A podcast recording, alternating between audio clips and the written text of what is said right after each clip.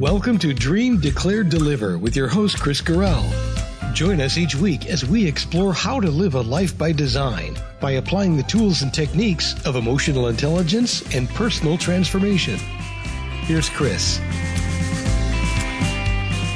Hello and welcome back to Dream Declare Deliver. I'm Chris Garrell, your host and author of Typhoon Honey and Learning to Feel. I have the great pleasure today of being with one of my very best friends, Linda Manning, who is a transformational coach um, and healer, um, along with a lot of other things. Um, I just, um, I really appreciate her energy and her knowledge and background. Um And um, I, we're just going to be talking a little bit about how emotions play into our health and um, and into our healing uh, and and things like that. So before we start, Linda, please introduce yourself if there's anything else that you would like to say. Uh, I'm just glad to be here, Chris. I am looking forward to our conversation. Chris and I see each other on Zoom quite often, um, but but this is, but this is a real treat to have a longer period of time to talk. Right. And on, on one of my favorite topics. So let's, let's just start in with that. Um, how, how, in your opinion, how do you see the relationship between emotional intelligence, um, emotional awareness, um, and healing and health? Um, what, what do you see the connections being? Oh gosh, there's so many. I mean, one of the things is that when we suppress emotions, and that's really common, Mm-hmm. Um, people, especially there's certain emotions people have judgments around for themselves. Maybe they want to be seen as nice. And since they want to be seen as nice, they suppress anger. Or, um, maybe they're really angry a lot of the time and they actually want to suppress their soft side. Like, who knows? It's different for different people, but suppressed mm. emotions actually impact our bodies. Well, it's sure. like we, yeah. It's like we stuff them down, and by stuffing them down, you may you may feel it. In fact, very often when I'm working with people and they start talking about something, I'll say, "Where in your body do you feel that?" Yeah, yeah. And they have these aha moments because they're like, "I didn't realize it was in my stomach. Oh my mm. God, or my lower back, or uh, you know, different places." So our health is, I believe, very directly impacted by either our ability to allow our emotions and allow them to flow freely, yeah. or when we suppress our emotions, it can have a negative impact. That's so interesting because I was just in a weekend um, retreat and, and we were doing a lot of body movement. Um, the uh, facilitator who was there was saying, you know, when you move your body, you move your mind, you know, and, mm-hmm. and in doing some of these m- movements, there were, there were a couple of times when people just, you know, had this overwhelming, you know, like uh, venting of emotions. They started crying or sobbing or, um, you know, needed to yell or scream or something like that because something was coming up for them that they weren't really conscious of holding in their body until they started moving their body. And, yeah. and so I think you're, you're so right that we do hold these things. When we suppress them, we hold them, you know, in our bodies. Um, and, and, and so it's important for us to have access to what's there through our, you know, through our emotional awareness. Absolutely. Um, and it, you know, there's, there's being aware, which is absolutely a critical step, even mm-hmm. knowing what your feelings are. Uh, but there's also accepting. Yeah. Oh, that's so, so true. You know, because we can become aware, oh, I'm upset, but I don't want to be. Mm-hmm. Instead of, oh, I'm upset. What do I need? Yeah. Like, like, what's it saying we, to me? Yes. Yeah. What's, what's that upset talking about? Yeah. What's the message for me? Mm-hmm. Like sometimes it's really good to be upset because upset means there's the I am is saying I'm not okay with this. Right. And and that's that can be really important. So it's not that we want to get rid of the upset, but we want to understand it. And that starts with accepting. Yeah, I call it embracing it. You're really, yeah. you know, like holding it, you know, that this is something that is me as part of, as part of my being talking to me. You know, it's always funny to, to have this type of a conversation because it feels schizophrenic to, to say I and me in the same sentences, but that is the way it occurs. You know, there's, there's the beholder, the, the I that sees myself. And then there's the myself that I am experiencing or the emotions that I'm experiencing. And so, you know, it, it's, it's kind of important for us to get in, in touch with who is the, who is the seer? Who, who is that yes. watcher? And, and that way I can observe and embrace and accept my feelings because it's in, it's in me, it's in myself, you know, and I can look at it and, um, and ask it, what's it, it, it trying to tell me? What, what are these feelings, you know, mean to me? And, and what's the, what's the meaning I'm taking that's causing them? You know, cause right. I, I also find that there's, there's a lot of, we're not aware of often, but there's a thought behind every emotion, right, right before the emotion. And, and so getting to be familiar with embracing or, or, you know, accepting our emotions allows us then to look at, well, what was the thought? That's right. I've, I've done a lot of, uh, like Byron Katie work, for example. I'm a big mm-hmm. fan of her. Yeah. And that's all about investigating your thoughts because your thoughts lead to your feelings. Mm-hmm. And so if you're having feelings that aren't working for you, you're distraught, you're anxious, you're whatever, it is so helpful to step back and say, well, wait, what am I thinking? And is that even true? Most mm-hmm. of our thoughts actually aren't true. They just happen by rote. We're not even conscious. Mm-hmm. In fact, yeah. neuroscience, I don't know if you want to go down the neuroscience path. I just have, find it fascinating. Yeah. Has shown that when uh, you think a thought over and over, The, the gap in your brain, the synaptic gap gets smaller. So mm-hmm. the more you think something, our brains are actually very plastic, very malleable. Mm-hmm. You know, yeah. They're not steady state. And so if we think something over and over and the synaptic gap, this little area that the electric impulses have to jump over gets smaller, that right. means that you're going to, you're even more likely to think that in the future. Exactly. Exactly. Without it becomes... even having to do anything. It's like blazing a trail down through the woods. You know, you're going to follow those blazes every time. And, and, you know, it, it, it's easy to recognize some of these, you know, uh, they're, they're the conversations that come up when, you know, like you're explaining to your friend, oh, I did this and this and this. And then, you know, you have to tell that story. You know, you always have to tell that story. And that's one of those, those synaptic paths, uh, you know, that, you know, we've told so many times that we can't, We can't not tell it. You know, it's mm-hmm. almost part of who, uh, of our identity. And, and even though it may even be, um, non sequitur, you know, not really relevant to the, to the current conversation, we're at that juncture point where that normal left turn or right turn or whatever it is in the, in the synaptic path fires off and we find ourselves having to tell that. Um, so, so. And, come- and sometimes it's just super simple. It, it can be just that automatic, like, ah, I'm such an idiot, right? mm. you, you, you make a wrong turn. You're like, oh, I'm such an idiot. And you might not even realize how often you yeah. say that to yourself. Mm. But every time you say that, you're sort of creating this pattern. So then that becomes your fallback. Ooh, yeah. That's... Without you even realizing it. Yeah.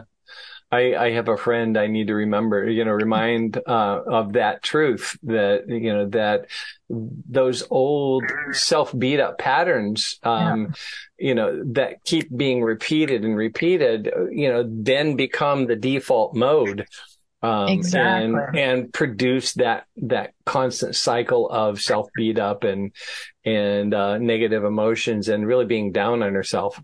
Well, and what it does is it creates the experience of truth with a capital T. I like to look mm. at truth as like a big T I or a little too. T, right? Right, yeah. And so, so truth with a capital T is, it is true that I'm an idiot. That is a fact. Instead of it, actually, it's not true. Mm-hmm. Like, maybe we're all idiots at some point, but the, the, the real truth is we're much more complicated than that. Yeah. And, you know, maybe you were distracted in that moment. Maybe something else was going on. But when we take these beliefs as the real, as the big T truth, mm. that is when it's very hard to actually release them because there's an attachment. It's like, no, it's, this is the truth of me mm-hmm. instead of, is this the truth of me? Right. Oh, that's, that's brilliant. Yeah. So how do you, how do you coach people on elevating that to a level of awareness so that they can do something about it? So there's a lot of different techniques that I use, but certainly one of them, probably one of the main ones, is with questions, right? Mm-hmm. Like, huh, you know, how long have you been thinking that? Or can you think back to the first time? So sometimes I use questions like that to have them think about their mm-hmm. childhood, because very mm-hmm. often that's when those thoughts get embedded. And then yeah. I might do some, some journeying, even where they get to talk to their young self. And my experience is that mostly what people want is love. They want love and kindness. And when we can create that for ourselves, like, like I'm an idiot is not a kind thing. No. And most people, the way they talk to themselves, if someone else ever talked to that, them that way, they'd be like, oh my God, that's an outrage. Yeah. That's I always say, I often say that to, to a, a friend. I'll say, you know, stop talking about my friend like that. Yeah, you know? Yeah. How dare you talk about my friend like that, you know, and, and really it, it, as a way of interrupting that pattern, yeah. uh, because it's a bad, it's just a bad habit.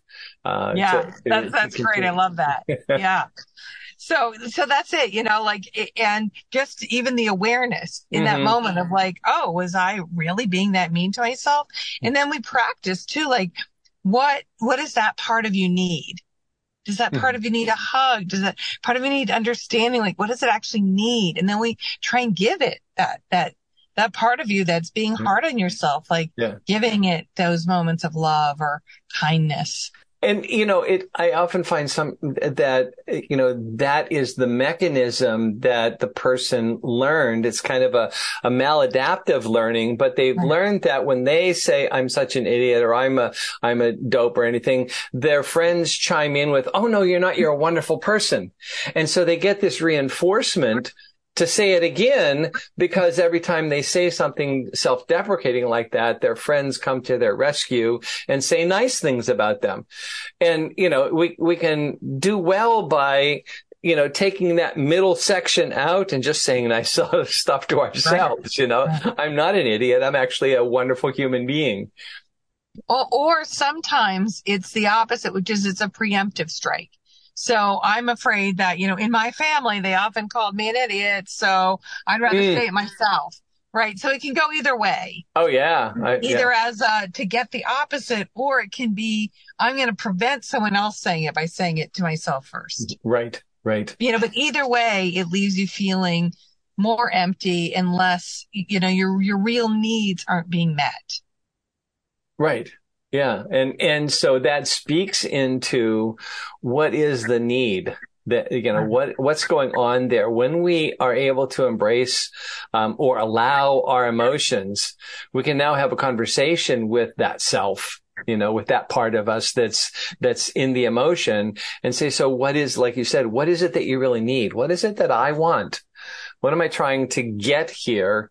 Um, you know, in terms of my, I think, you know, what our, our fundamental need is to be loved. And, right. and if we've learned these things from childhood, you know, because as kids, we just, we, we made up interpretations of stuff, especially if we were smart kids, you know, like we were trying to figure out the world. So, you know, we came to these assumptions that were never challenged, you know, and again, and so they got put in place and then practiced and practiced and practiced until they're like pretty solidly in place. And, you know, we have to go all the way back there to undo that, you know, and it just was the interpretation of a little kid. You know, we are by our nature storytellers. Human mm. beings are storytelling creatures. And we love a, we, we love a story, and we don't like it when the story is, is only half. So we'll fill it in. Right? Really? Yeah, and, absolutely. Yeah, right.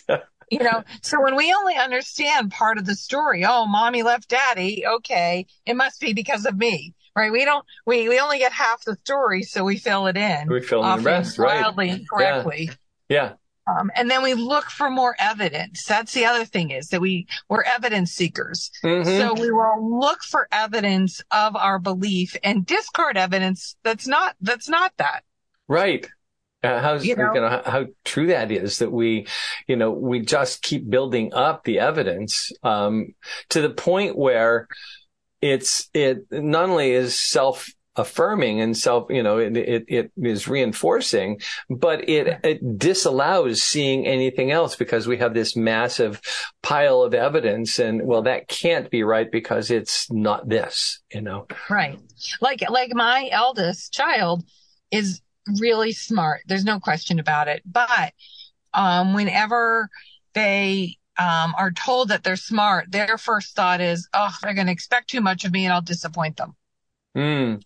So they have this like visceral reaction whenever they're told they're smart. It's very right.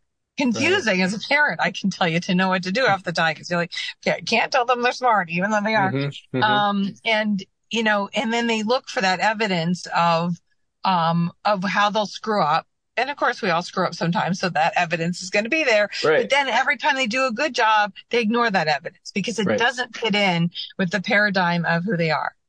That's, yeah, so true.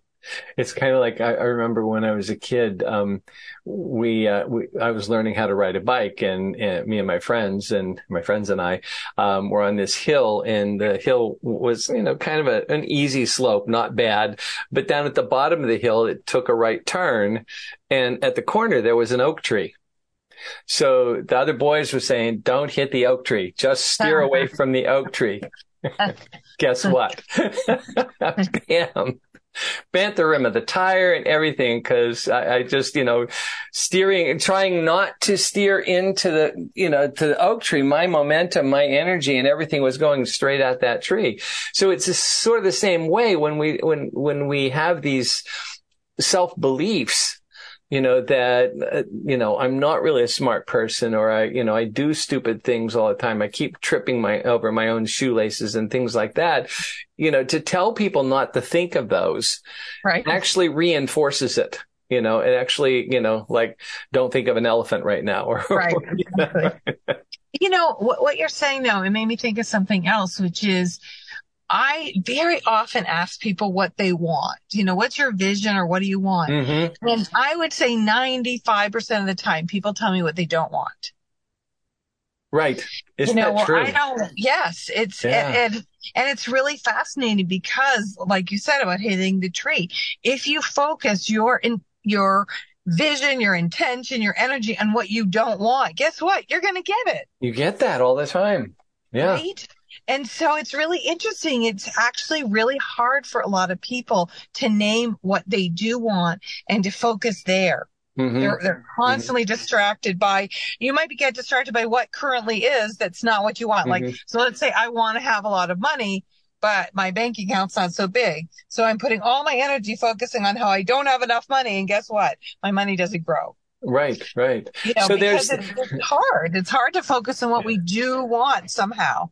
Yeah, if I can geek out for a second on, on psychology, um, there's a, a part of the primitive brain, the, the inner brain, which nicknamed the, the reptilian brain, but it's yeah. called the reticular activating system. And it's the, it's the thing that separates foreground from background, because there are so many zillions of things bombarding your brain. Your brain is processing everything that's going on in all of the body systems, your autonomic, you know, nervous system, your breathing, your heart rate, all those kinds of things, plus all the stimuli from outside. It has to have some kind of switching device in there that says that's not important, this is important, that's not important. And it really evolutionarily came from survival. You know, what's going yeah. to eat me and what's not going to eat me? What can I eat? You know, and, and when we are saying these things, you know, like, I don't have money in my bank account, you're switching that R A S to focus on not having enough money. Right. But when we say, I live in abundance, and the world and the universe are abundant, and they always have what I need, the R A S switches over there. So it's not a matter that our thoughts manifest something else. It's really a matter of everything's there all the time, and we just haven't seen it because we're focused on what we think is the reality.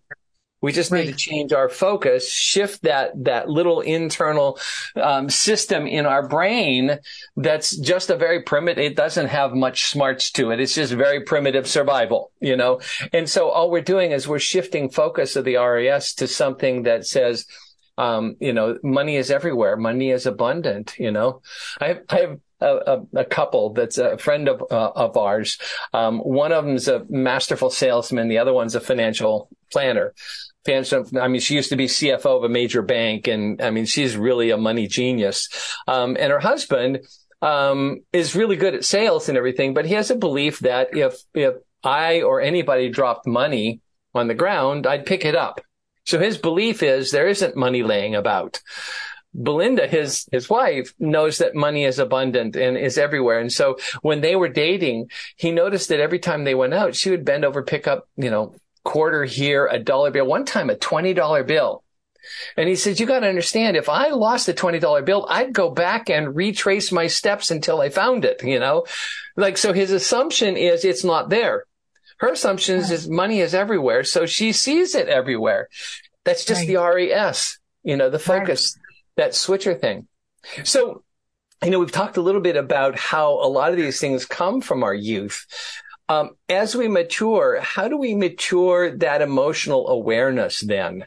What helps us grow that up? Um, you know, one of the things, it's funny, I was um, thinking, I just had a coaching session with someone earlier this week, and he was talking about um, some of the things that frustrate him. And I said, why don't you let yourself have a tantrum? Like, just go to the bed. And you go, I'm so frustrated with this. And then you can go back and do your work.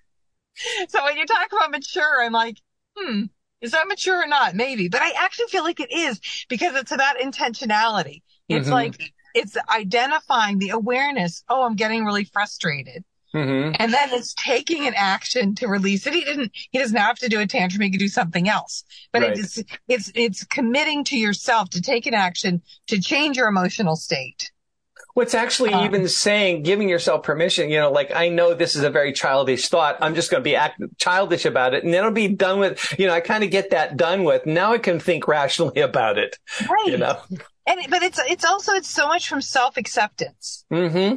Instead of going, oh, I can't believe I'm having this thought. It's like, oh, yeah, there's that thought of like, I don't want to do it. I just want to pout in the corner. So let me just like exaggerate, right? Like really pout in the corner. Let myself own it. Yeah. And, uh, okay, now I can right. go on. Right. So I and think it's, sometimes it's that self-acceptance mm-hmm. of all aspects of our emotions. And some of the ones that are the hardest for people to accept are around shame. Mm. Yeah. You know, and when someone feels ashamed of something, how do they, how do they act? And when we can accept the thing that we're ashamed of, I'm, I'm working with someone now who's not making, he grew up extremely poor.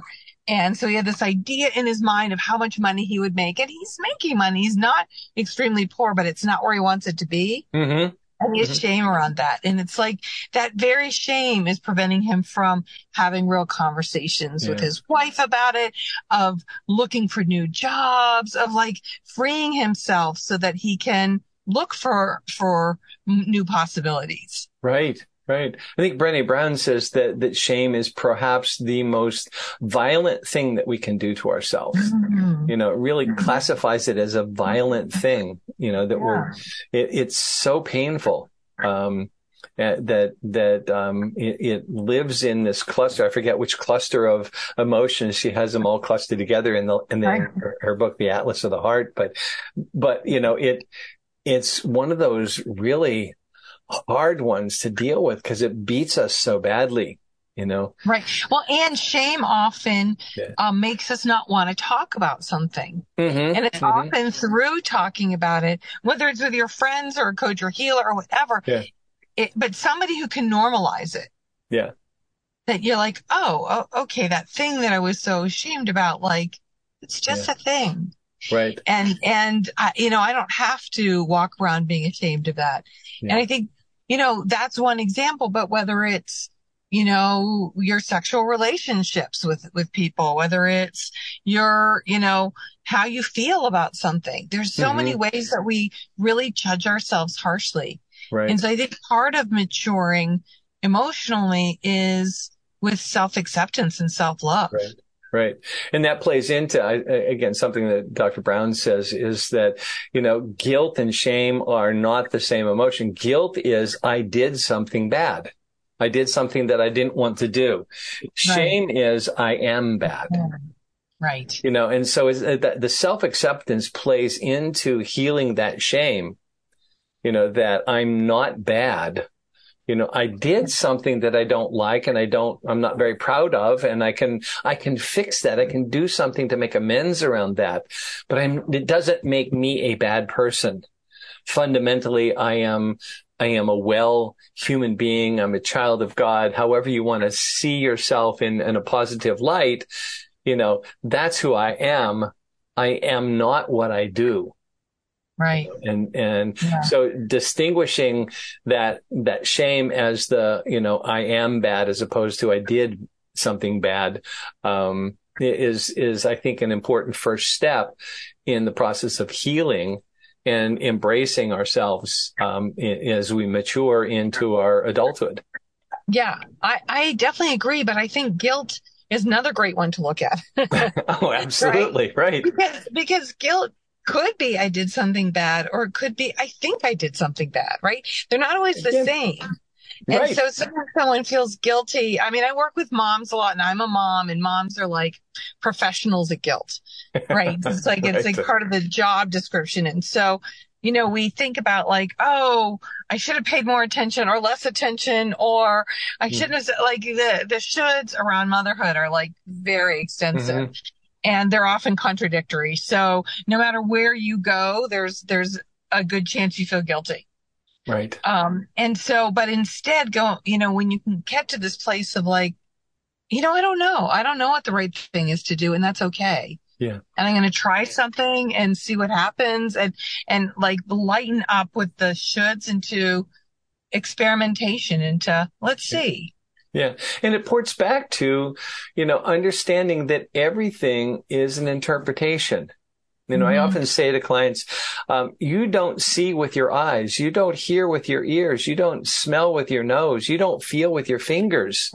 Your brain does that. All those other things are just neural receptors that are then processed by our brain.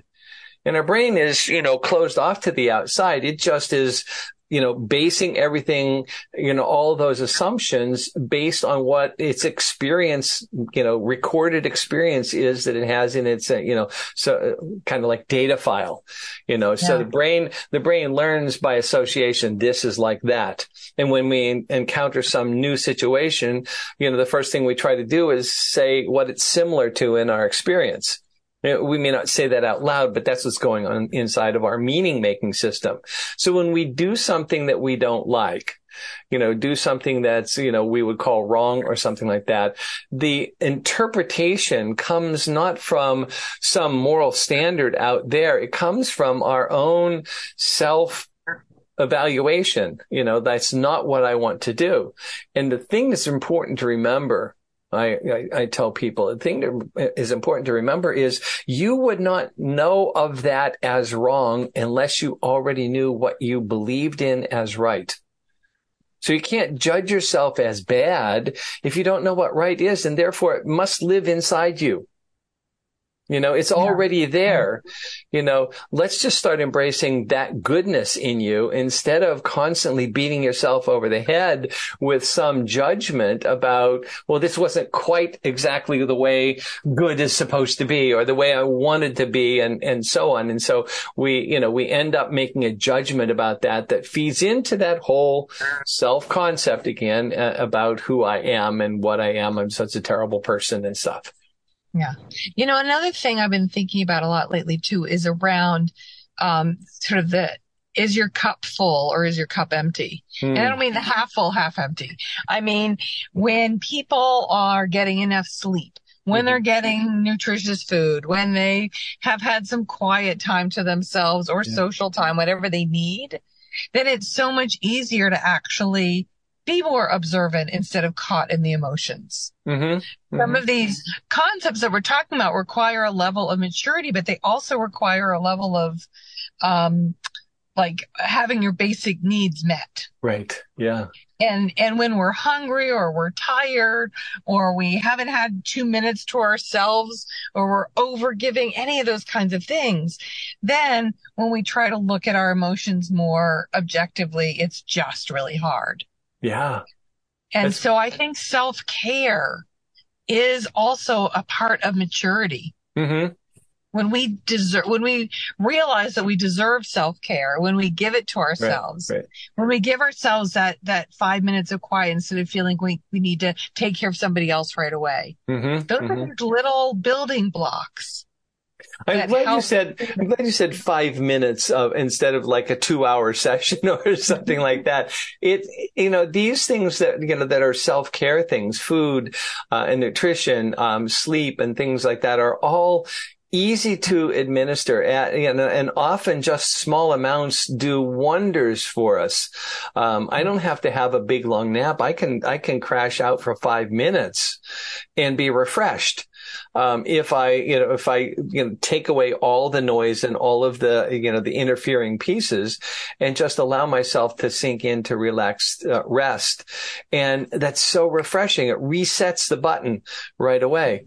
So it, it's not, you know, we, we often mistake, I think, self-care for, you know, spa days and, you know, going for a long hike in the woods or, you know, and yes, those are wonderful things. I don't want anything wrong with them at all. Do it, do it.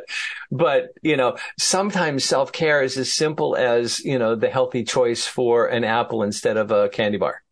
You That's know, right. That's and, right. And just, very you know, simple. Giving yourself, you know, the right nutrition. You know, both of them have a kind of sugar in them for an energy lift, but one is much more bioavailable, you know, in, in fructose than, than, than the, the pure cane sugar that's in the, the candy bar. So, it, you know, it's knowing those kinds of things and knowing how to keep yourself and to care for yourself and, and stuff like that. Um, I promised you that we would keep it to about thirty minutes and we're, we're up at that time zone. Uh, I, I would love to continue, you know, our conversation because, you know, we're obviously in the same channel and, and, um, really see uh, a lot of things the same way. But, um, you know, any last thoughts on emotional maturity and how we're able to, uh, really heal ourselves by being far more aware? Anything you would like to add? To um, I mean, honestly, I think we've covered a lot of it, but, you know, no matter what is going on in your day, if you can pause and just give yourself a breath of kindness, like if I were an amazing, valuable person, which by the way, you are, like, right. like, oh, how would I treat myself? How could I just bring some, breathe some love into my heart and, or, you know, be in that place of gratitude. How do I just look around and find something to be grateful for? Because those are all things that shift us on the, on the emotional scale. Right. And any shift up on the emotional scale helps, helps rebalance us from some of the more negative. So we yeah. want to rebalance that with some of the positive. Right. Absolutely.